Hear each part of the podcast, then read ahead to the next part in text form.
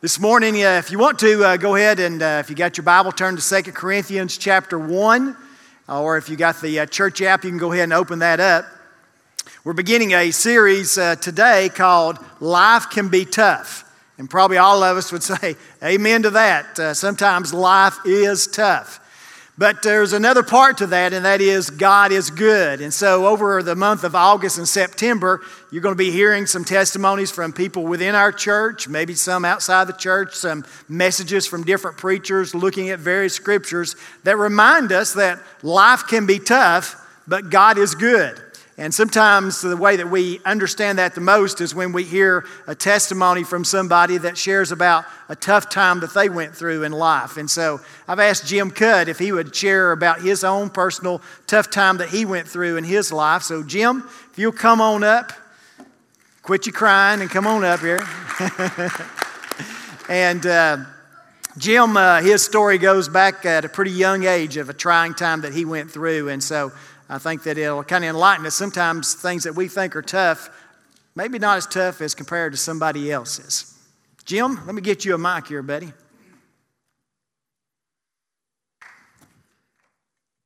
You getting claps before you even start. There you go. Well, um, uh,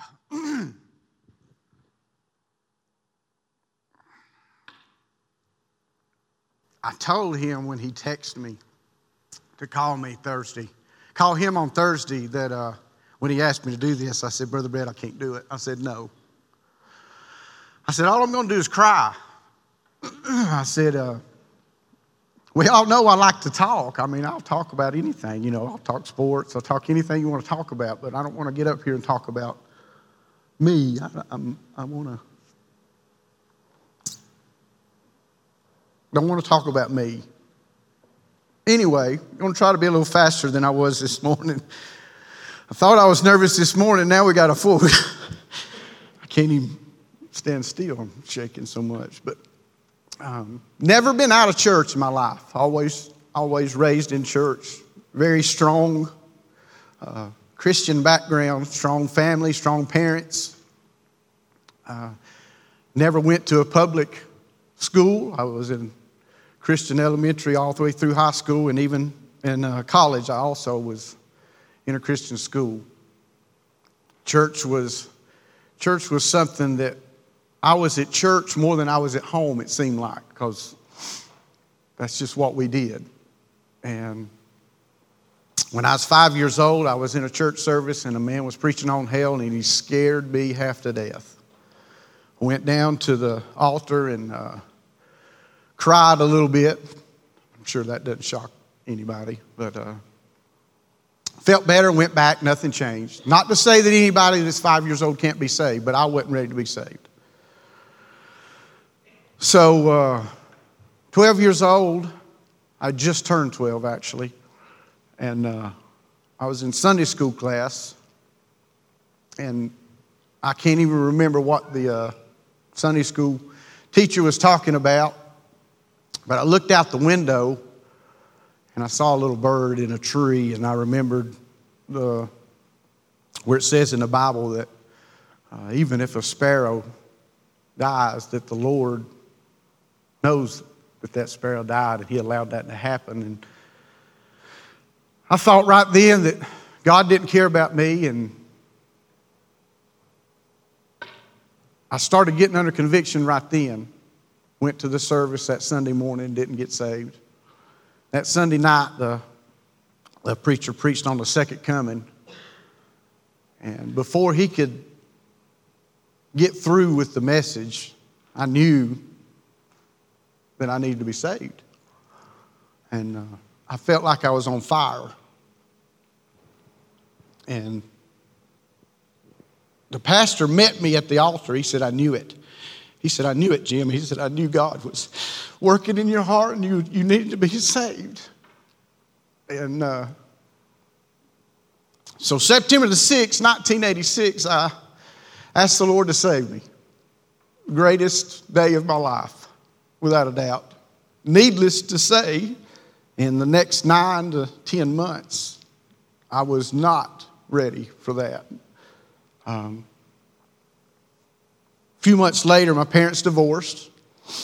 Now, remember what I said at the very beginning strong Christian background. Never seen my parents fight, never seen them fuss. so, already there, I started questioning God. I was like, you know, Dad, gum, I just got saved. This is the greatest time of my life, and now this. So, just like every family that split, you know, parents split, so the children visit. So, fast forward around to June the 25th, 1987. Um, it was a Sunday evening. Time for us to go back home. We go back home, and I've got two little brothers one that's barely two, and one that's uh, eight. So, me being almost 14, another month away, I'd be 14, or two months away, I'd be 14. Dad said, I got to go. I don't remember what he had to go. He said, you, You're okay here? I said, Yes, sir. You know, I'm fine.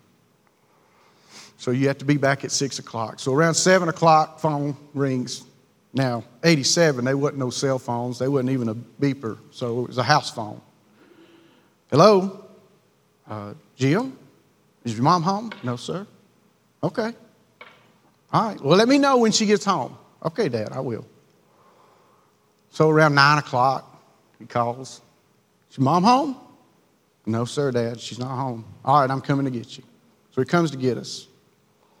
And uh, still no word. Nobody knows nothing. And all my family is from South Carolina. All my, other than, well, actually, my brothers have moved away now, even then. Only people at that time that was in Georgia was my immediate family my mom, my dad, and my brothers. So she would go to South Carolina to be with her family on the weekends that we was with my dad. And uh, still no word Monday, still no word Tuesday. Finally, um, we, we, we find out that she had uh,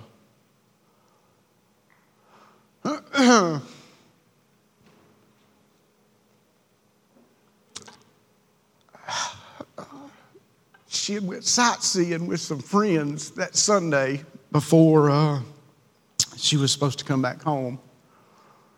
And uh, there was just uh, four people in a little prop plane, and it crashed, and no survivors. But we didn't know that. We, we you know, still you just started uh, little side note I never had a television until my parents got divorced. And uh, so clearly, you got a, someone missing, it starts showing up on the news. So I'm having to shield that from my brothers. I don't want them to see it. And at the same time, I'm devastated because I'm, I'm thinking the worst before we knew the worst was actually reality. And uh, it's seven or eight days later when we finally find out. And 14 years old and just got saved, parents divorced. And then to add insult to injury, um, being two different places, I have to go through two funerals. So we had a funeral in South Carolina and then we have a funeral back here in Georgia for friends and fa- uh, you know friends and everything, church family. And then one little extra adds to insult to injury. When they were transporting the body back from South Carolina to Georgia, the car wrecked. So they had to prolong it even longer. So I, I, I went from being saved at 12 to being so bitter and mad at God that I just shut everything off, shut everybody off. And to quote a line that I told my kids in Sunday school this morning, I grabbed a mask and I put it on, and I left it on for 30 years. I played church. Never, never got out of church. Never left church. Sports became my God. More specifically, basketball became my God. And uh, from 14 to 18, that's all I did. If I wasn't in a church service, I had a basketball in my hand. In the bed, it didn't matter. That's all I lived for was playing basketball. And uh, God has a funny way of getting his way. And uh, fifth game of my senior year, blow my knee out. Youth pastors at the game. Now, I'm even more mad because what I thought was my ticket just got taken away from me. And then the youth pastor comes in, and I don't want to talk to you right now. I had no desire to hear anything about God. I didn't have no desire to hear anything about it. It's in His hands. I was just mad. Surgery and everything happened. Finally, I said, Okay, God, I give up. I give up. When I was real small, I felt I want to be a preacher one day. I thought that was the coolest thing. Remember, I've got a strong Christian background. Well, that went away. And uh, I give up. Went to college. And I lived for God for a minute. I did right. I, I mean, I never really did nothing technically wrong, but I was fake. I was a hypocrite for years. Got into college and had some friends that I knew there, and they said, Man, why don't you come play baseball? If you can't play basketball, play baseball. I said, Will it help pay for school? Yeah. Okay, why not? So six years later, I graduated from college. Yeah, I said six years because just like every other student athlete, don't let them tell you any different. When they're a student athlete, they're there to play the sports. And I did enough to stay eligible. And when I got a little bit of the gone, I buckled down and got my degree. Fast forward, so Brother Brett can preach a little bit longer than he did this morning. Um, I met my wife, and uh, without a doubt, she was an angel sent from God because even after we were married, I was still as fake as fake could be. I had everybody snowed, everybody but my angel. And I remember her saying, Jim, I thought you was a Christian. You sure not living like a Christian. And uh, I was still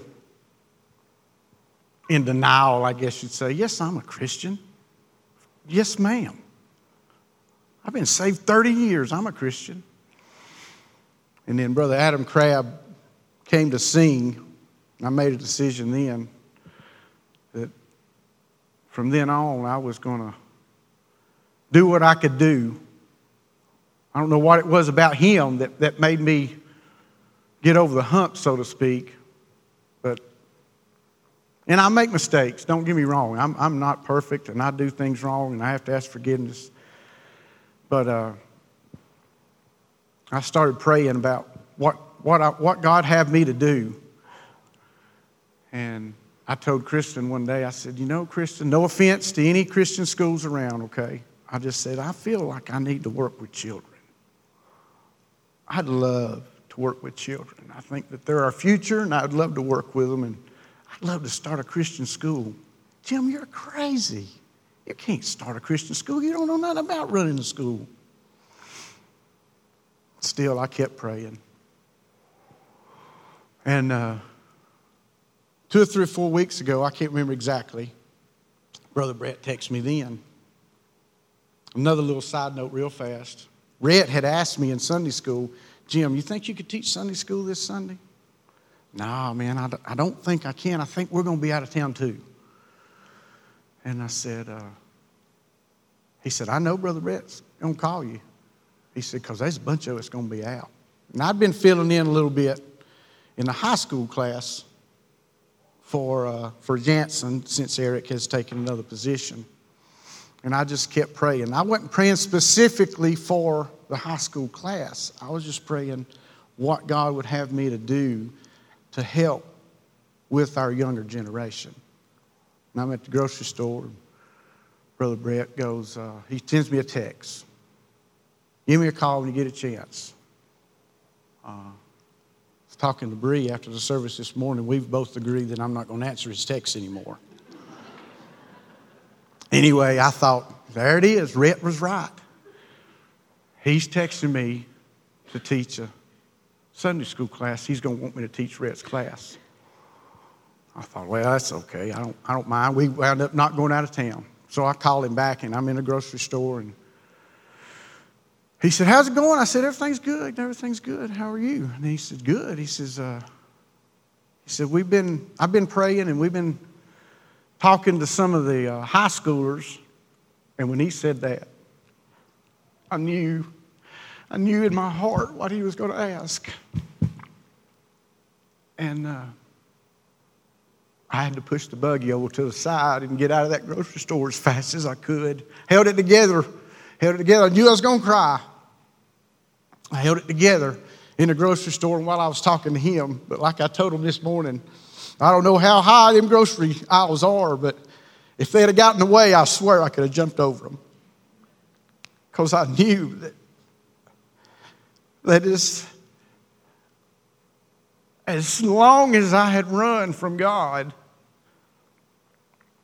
and with the background that I had, for Him to even consider me after running from God as long as I did to be the high school Sunday school teacher. And he, and he said that he talked to some of the students and they had said they would like me to be their Sunday school teacher since Jansen's schedule's so messed up. And um,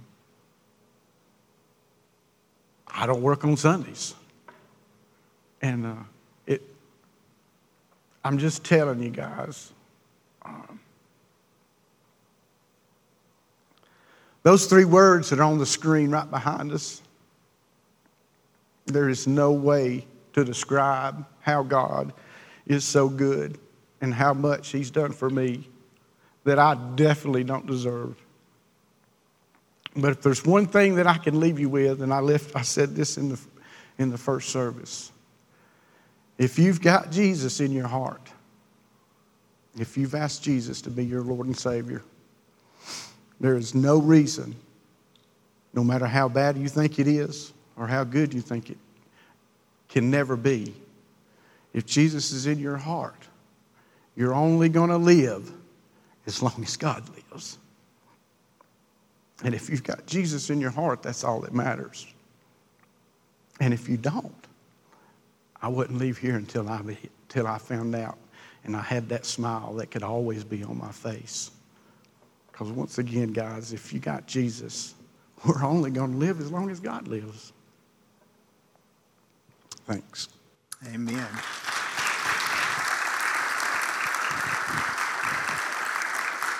Good job. Amen. if you would, if you haven't already done so, open your Bible to uh, 2 Corinthians chapter 1. Jim, uh, he, uh, not till I heard his testimony did I heard the uh, details about when I called him about teaching the high school class. And uh, when I called him, one thing that Jim didn't mention was that uh, when I called him, his response when I asked him about it was, Yeah, that'd be okay. I can do it. And so I hung up and I was like, Yeah, that'd be okay. I can do it. Does that mean he don't really want to do it? But I didn't know he was out there dancing and jumping for joy that I asked him about it. He was just fighting through uh, not crying while I was talking to him. And uh, so he's rejoicing in the Lord, and I'm going, What does he mean? That'd be okay. I can do it. but uh, God uh, has worked in Jim's uh, life, and he's uh, gone through this struggle and challenged where he uh, felt like that, uh, you know, life was just all out of whack. To where I said that earlier, Jim is one of the most jolly people that I know. I mean, I never have a conversation with him that he don't start laughing about anything or something in the midst of that. And so he's just got that uh, personality that is always joyful. He's probably one of the most joyful people I know outside of Santa Claus, you know, as far as laughing and jolly. And uh, so God has taken him through a lot of pain as a teenager to uh, bring him to where he is right now. And then these scriptures in Second Corinthians, uh, I want to look at purpose in our pain. I believe that when we go through trials and struggles and challenges, God has a purpose for the pain that we feel. And uh, I think that these scriptures by the Apostle Paul in 2 Corinthians chapter 1 give us a little bit of insight about when we are going through pain, that God does have a purpose. And what that purpose may be, you may not fully understand it immediately, but God does have a purpose when we're going through some pain, through some struggles in our life. And I'm going to read this out of the uh, New King James translation, beginning in uh, verse 3. through verse 11. And Paul is writing this to the church of Corinth, and he's talking about God being a God of comfort, and he also talks a little bit about some of the challenges that he had been through in his own personal life. And he says this He said, Blessed be the God and Father of our Lord Jesus Christ, the Father of mercies and the God of all comfort. There's a three letter word that's really impactful. It's the word all, and it means everything, which what Paul is saying is that God is the God that no matter what trial or problem or pressure or situation or pain that you're going through, He can give you comfort in the midst of that. So it doesn't matter whether it's physical pain or an emotional issue or financial struggle or losing someone that you care about. God is the God of all comfort. There's nothing that is beyond His ability to give us comfort. And then in verse 4 it says, Who comforts us in all our tribulation that we may be able to comfort those who are in any trouble with the comfort with which we ourselves are comforted by God. So, Paul is saying that not only is God able to comfort us no matter what your pain is, but he says when you come through that, God wants you to be a comfort to others based on what you've been through. And in verse 5, he says, For as the suffering of Christ abound in us, so our consolation or our comfort also abounds through Christ. And he says, there's where we get our comfort, and that is in Christ. He said, Now, if we are afflicted, it is for your consolation and salvation, which is effective for enduring the same sufferings which we also suffer. Or if we are comforted, it is for your consolation and salvation. So, Paul was relating that the things that he's gone through personally, his pains, his problems, the situations that he's been through, he sees that God did that so that he could comfort those in the church of Corinth in the midst of what they were suffering. He goes on in verse 7 to say, And our hope for you is steadfast, because we know that as you are partakers of the suffering, so also you will partake of the consolation. So Paul is saying, I just want you to know that yes, you will go through suffering, but yes, you will go through some comfort as well. And in verse 8, he says, for we do not want you to be ignorant, brethren, of our trouble which, we came, which came to us in Asia, that we were burdened beyond measure. Listen what he says burdened beyond measure, above strength, so that we despaired even of life. He's basically saying that Paul is saying that when I was in Asia, he said, I want you to understand that I was so burdened down with problems that it was more than you can measure, that it was above the strength that I thought I could handle it. And he said that I even despaired of my life. I thought I wasn't going to live through this situation. And he goes on in verse 9 and says, Yes, we had the sentence of death in ourselves that we should not trust in ourselves, but in God who raises the dead, who delivered us from so great a death and does deliver us, in whom we trust that he will still deliver us you also helping together in prayer for us that thanks may be given by many persons on our behalf for the gift granted to us through many. So Paul has taken his situation, his pains, and his problems, and he's saying, I'm not sharing these things with you because I want you to feel sorry for me. He said, I want you to know I understand that there's a purpose behind the pain that I've gone through. That's true for each one of us. We may not always immediately know what the purpose is when we're going through a painful situation. We may not know next week, but God has a purpose for every painful situation that we face in life. And a couple of things that I believe that God is revealing to us through these scriptures is, and I think this is probably the most important to know, and that is God knows the pain that we all go through. Any pain that you're going through, it doesn't matter what level it is or what subject it might be of, whether it's something personal, physical pain, or financial, or family situation, or death. God knows about all the pain that we go through. And it's a reminder to us that God is well aware that we're not on an island, that we're not all by ourselves, that God is aware of that. Matter of fact, you can look to the Bible and it's very clear that God wants us to know that he knows every intricate detail of everything that we experience. If you were to go to Psalms 139, you'd see that God not only talks about how that He knit us together in our mother's womb, but He also tells how that He knows everything that's happening in every day of our life. There's not a day that you have a tragedy or a problem or you're struggling in your life that God's on vacation and He misses that. No, He knows everything. Matter of fact, the Bible tells us in another scripture, He knows the very hairs of our head. So He's letting us know He knows the very intricate details. And one of the things that I think is the most powerful enlightenment to that is in Psalms 56 8. In Psalms 56 8, God uses an expression to let us know not only that He knows what's going on, but it impacts Him emotionally. God in the scripture in Psalms 56 8 says that He has our tears in His bottle.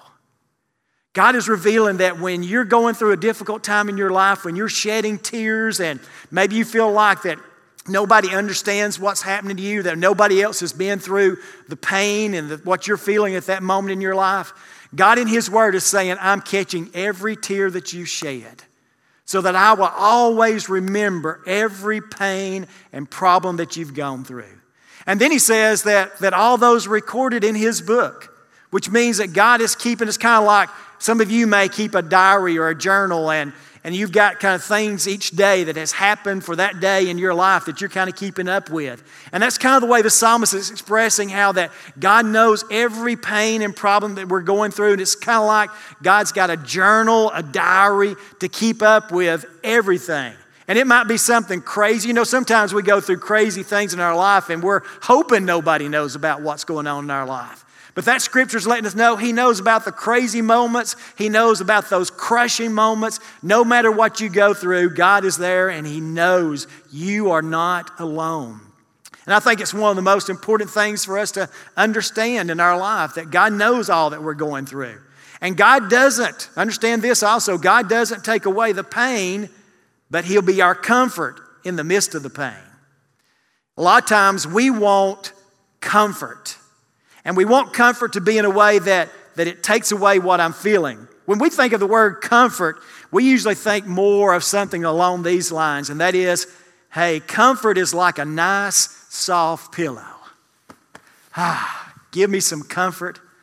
I'm feeling good. And so we think of God being the God of all comfort. He's the one that's going to give me a, a nice, comfy pillow to make everything feel better and feel soft. Or, or maybe it's a, a nice, cozy blanket. My wife loves at the end of a long day, she loves to grab herself a blanket and she just snuggles up in that blanket and it gives her such comfort. It's just kind of like, all right, all the stress of the day has gone away. And so when we think of the scripture saying God is the God of all comfort, we may think, okay, God's going to take away all my problems. He's going to take away all my pain, and I'm just going to feel cozy and comfy and good. But the word that was used there, that God is the God of all comfort, doesn't mean cozy and soft and fluffy. But it means, matter of fact, it's an expression that means to call you alongside.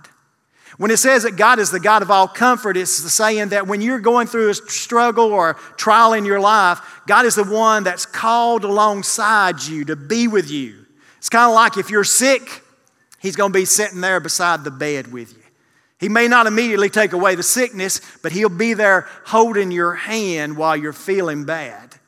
It's like when you're going through a loss in your life and you're broken down in tears, that He gets on His knees beside you and maybe He sheds a few tears Himself.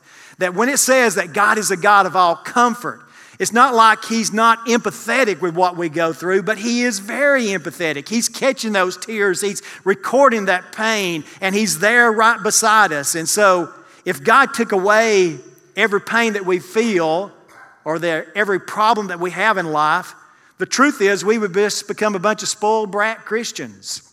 That we would think that, hey, I'm never going to have a problem in my life because God's going to take it away and I can go through life good. And the problem is, that if we never feel any pain, that those who are outside the Christian lifestyle, we wouldn't be able to relate to them because we think, you got a problem? I mean, come on, get over it. Everything's great.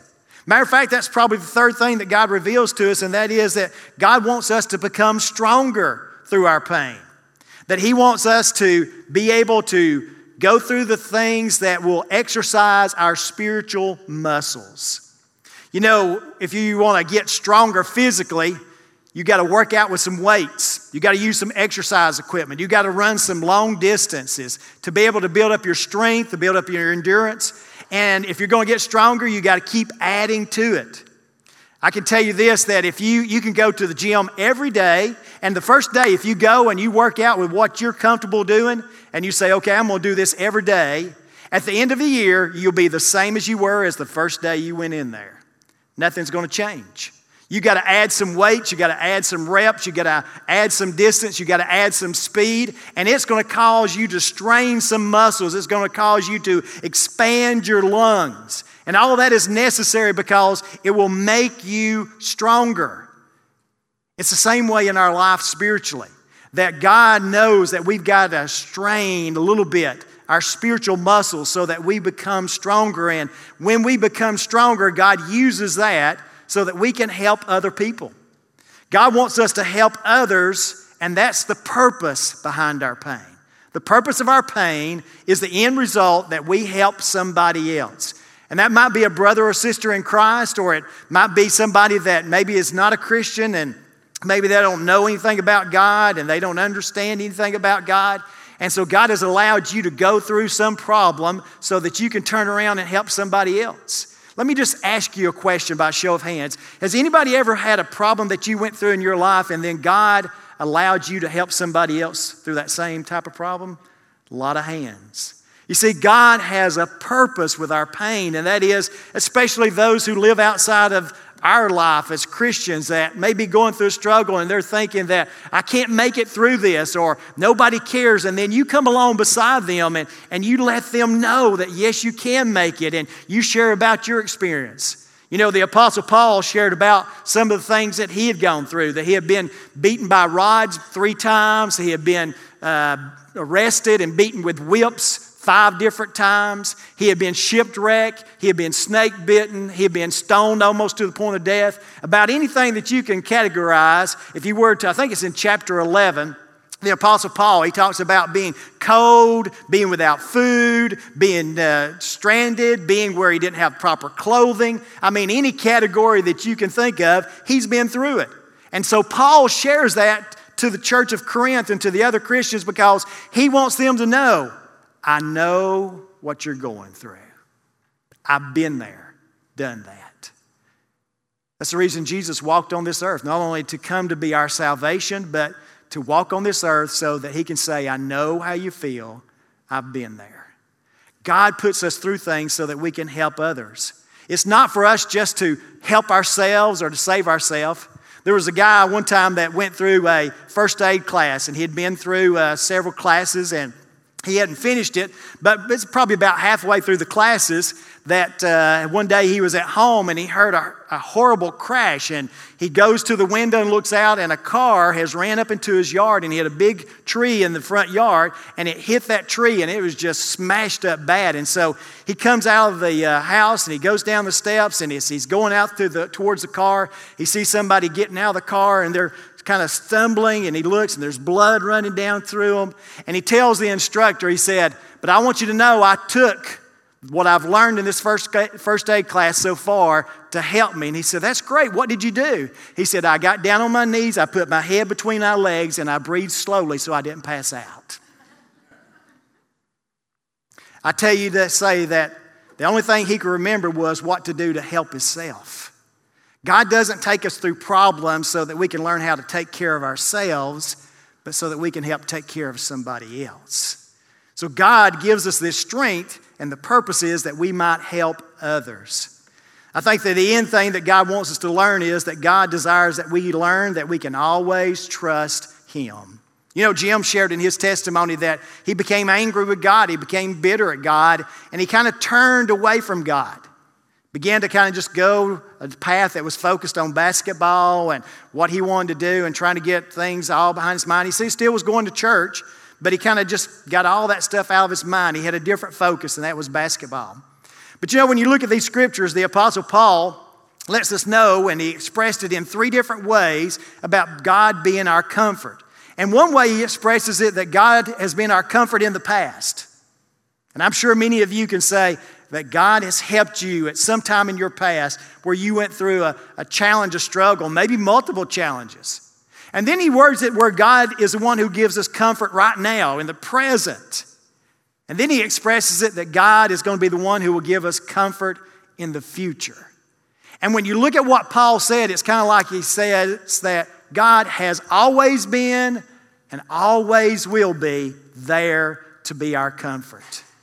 There was a man that uh, was a construction worker that was working on this building that uh, was several stories high. And uh, they were getting behind on their deadline to get this building finished. And so they started having to work late work into the night hours. And this gentleman was, as a construction worker, was working on one of the higher levels of the building, and he was doing some things, and he realized that he had left some stuff over on another part of the building. Now, they had things lit up good so that everything would be safe for them while they were working, but he had something over in another part where they weren't working, and it was dark over there. But he went to get it so that he could finish up his job. And so, as he's looking and he's wandering in the dark, he doesn't realize it, but he gets too close to the edge of the building. And when he gets too close to the edge, he slips off. And as he's slipping off, he takes his hand and grabs the edge of the building with all of his might hanging on to it. And as he's hanging there and his body's hanging down, all he can think about in his mind is if I fall from here, it's going to kill me. And he begins to yell and scream out for somebody to come and help him. And he's screaming and yelling. But the problem was that all the work that was going on over on the other side where the workers were, they couldn't hear him because of all the noise. And so he's yelling, he's screaming, he's trying to pull himself up, he's trying to dig in. Everything he's doing is just making him weaker and he's not getting anywhere. He's screaming, he's screaming, and finally his arms get so weak that he can't hold himself anymore and he loses his grip. And he falls several inches and hits on a scaffolding that was underneath him. What he didn't realize that in the midst of the darkness where he thought he was going to be falling to his death, there had been a scaffolding that had been put up earlier. And so the whole time he was going to be perfectly fine. He just had to trust and let go. And it's kind of where we are in our lives a lot of times. We go through problems and it seems like things are dark and we're hanging on by our own strength and we're yelling and screaming and not realizing that if we just let go and let things into God's hands, He is always there to give us. We can just trust in Him. The Bible, one of the favorite verses in the Bible is Proverbs 3 5 that says, Trust in the Lord with all your heart and lean not into your own understanding. In all your ways, acknowledge Him, and He will direct your paths. It's a reminder that no matter what you're going through, you can trust in Him. And so when I look at what Paul tells us about God being the God of all comfort, it reminds me that God knows what I'm going through. He may not take away the pain, but He'll be my comfort in the midst of the pain. And He'll make me stronger because of the pain, because He has a purpose, and that is for me to help somebody else's life. And in the end, I just got to trust Him.